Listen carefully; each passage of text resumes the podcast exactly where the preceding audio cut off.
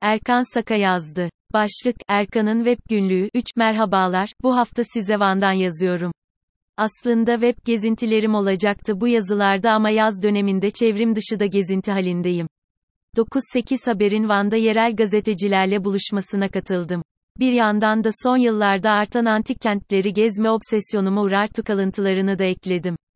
Türkiye'deki antik kentler listesine bakılacak olursa daha çok işim var. Bu hafta Türkçe Wikipedia'da üzerine çalışılan maddelerden ikisine işaret edeyim. Biri İslamcılığın eleştirisini ansiklopedik olarak toplamaya yönelik. Diğeri ise Türkiye'deki festival yasaklarını listeleme üzerine.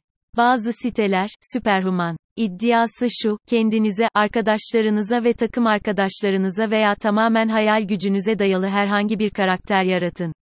Yalnızca markanızı temsil eden tamamen benzersiz bir karakter elde edeceksiniz. Daha deneme fırsatım olmadı, siz bir bakın bakalım. Quillbot, çok sık karşıma çıkmaya başladı.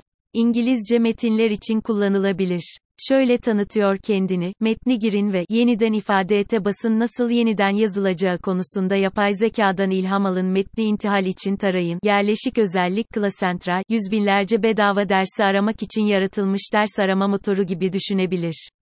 Viral Post Generator, bu hafta Twitter'da birçok kişi paylaştı. Özellikle LinkedIn'de viral olabilecek sözler yaratabilmek için bence trolleme amaçlı güzel bir araç olabilir. Uzun yazılar, bir de Atlantik yazısı, Andrew Anglin ırkçılık karşıtı bir vegan olmaktan, alternatif sağın en acımasız troll ve propagandacısına nasıl dönüştü ve nasıl durdurulabilir? Burada bu yazı aslında epey eski ama sanki güncelliğini koruyor. 4 Uluslararası Haber Kuruluşu nasıl gerçekten dijital olarak yerel içerik yaratıyor ve bundan para kazanıyor? Neiman Gazetecilik Laboratuvarı